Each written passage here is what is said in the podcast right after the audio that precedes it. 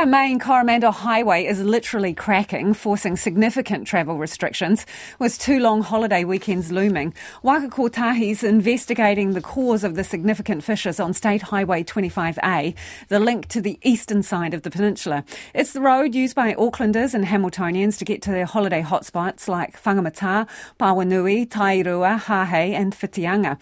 Well, joining us now is Waka Kotahi Waikato System Manager, Kara Lauder. Hi, Kara. Hello, Lisa. How bad is this? It's pretty bad. Um, I think probably the indications are that everybody's named the underslip the scary cracks. Um, yeah, very telling. Scary cracks. Can they actually be fixed and how do you do it? Oh, we don't know exactly what we're going to do to it, but there's lots of different options. So the guys have completed three boreholes on site now. So this is the last one today. They actually those really, really quickly, which I'm very stoked about. Uh, but we won't know exactly what we're going to do until we get the results back from those boreholes. How big are they? Can you just give us a bit of a description? Oh yeah, so some of them are quite long. There's um, the, one of the guys actually they've been poking tapes down the cracks because they think that's quite entertaining. Um, and the, they've got the tape all the way down one of the cracks, four meters into the ground before it's actually hit anything. Um, and so they've been opening up is probably what makes them quite scary. Is that they turned up, and then every day they'd be moving, some of them 10 mil a day. So uh, that's what's made it quite scary, um, and that's what everybody's freaked out about. And they're well down the road. They're quite long, and there's several of them. I've got some lovely photos that came out in the media release today with the cars going past. And, Kara, yeah, is it still yeah. safe to drive? If, you, if you're pushing down a measuring stick that tells you it's four metres down and seems to be still moving, is it still safe to use the road? It is while we've got light on it so that people can see what's there, and that's why we've got people monitoring it. So if anything does happen, the guys can just quickly go stop, stop, stop all the traffic and get everybody off it. So there's um, no risk of a sinkhole or anything like that appearing because it kind of, oh, I mean, to, to the average Joe or Jill listening, is water undermining this or something further beneath the road? Yeah. So um, this is a lot of our roads are like this, particularly these really windy roads. Um, when they were built, whatever back in the 50s or 60s, they just cut the hill on the other side and threw it in the hole. So the material that's in there is not that flash. It's not really a sinkhole.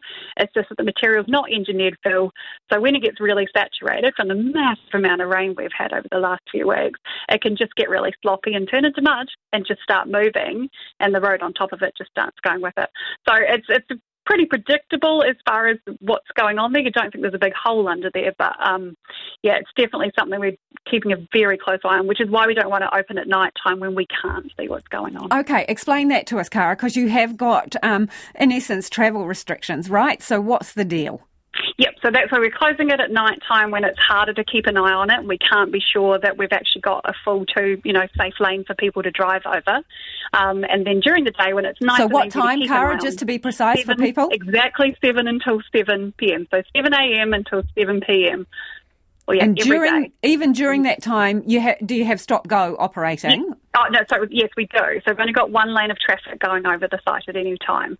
So so, so you're going to get delays over this weekend, but hopefully most people are going to the Coromandel going um, eastbound. Okay, tell us about that. What are you anticipating? Are you telling people to holiday elsewhere, or what's the deal? Uh, you can still get to lots of places on the Coromandel. Um, it's very easy to get to Whangamata via um, the Kei Gorge, Whitianga. Like you can still get there around the top of the Coromandel. It's probably people in Tairua and those kind of middle areas that really need to think about travelling earlier so that they can get there before we close that road at seven o'clock. So no ifs, buts, or maybes. Seven o'clock, the shutter goes down, and that's it. Nobody gets through.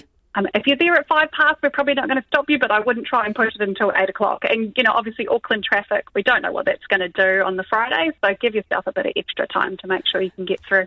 I'm sure you've got forecasting for how many people use this road. What do you know happens on long weekends in terms of increases in traffic flow? Mm, I don't know exact numbers around what goes across the Coromandel, sorry, but it's just a lot of people, though, Kara, yeah, that you're going to have queuing to, to move move along with um, one lane and limited hours to travel. Ooh, sounds like a bit of a nightmare. It's sort of half the day, and if people travel early, then we should be pretty good. And also, it mostly will be eastbound traffic on the um, Friday. So, would you know, and then in the afternoon on the um, Monday, when people are heading back, we'd expect that they'll mostly be heading west. So hopefully be reasonably free flowing in that direction. And if people want to avoid that, they're welcome to take the other roads, which will be much more relaxing and they won't. Tell us to... the detours, Kara. So the long way around, if you want to head to the north, if you're going somewhere, say Whitianga, just head around State Highway 25 along the coast um, and over the top of the hill there. And if you're heading, say, Whangamata, um, those sort of lower south on the eastern side, then head through the Karangahake Gorge via Waihi. And how many more fun minutes do you get in the car with that? Quite. If the northern, it depends where you're going. Obviously, on the east coast, it's about an extra 45 minutes to Whitianga, and about an extra half an hour to um, uh, Whangamata. Perfect if you've got young kids and a dog in the vehicle with you. Um, I'd rather can, be moving than not moving with young kids and a dog in the vehicle. Can you can you tell me when do you reckon you're going to know what you need to do? Time frame? Once we get that report back from the geotechs, um, and we haven't had a, a, date on that yet because we didn't realise they were going to get the um, drilling done so quickly. So we'll know more next week. Really appreciate you joining us. That's Kara Lauder, who is Waka Kotahi's Waikato System Manager. Problems there with State Highway 25A. Going to be restrictions over the long weekends and travel times, so make sure you check it out before you head off.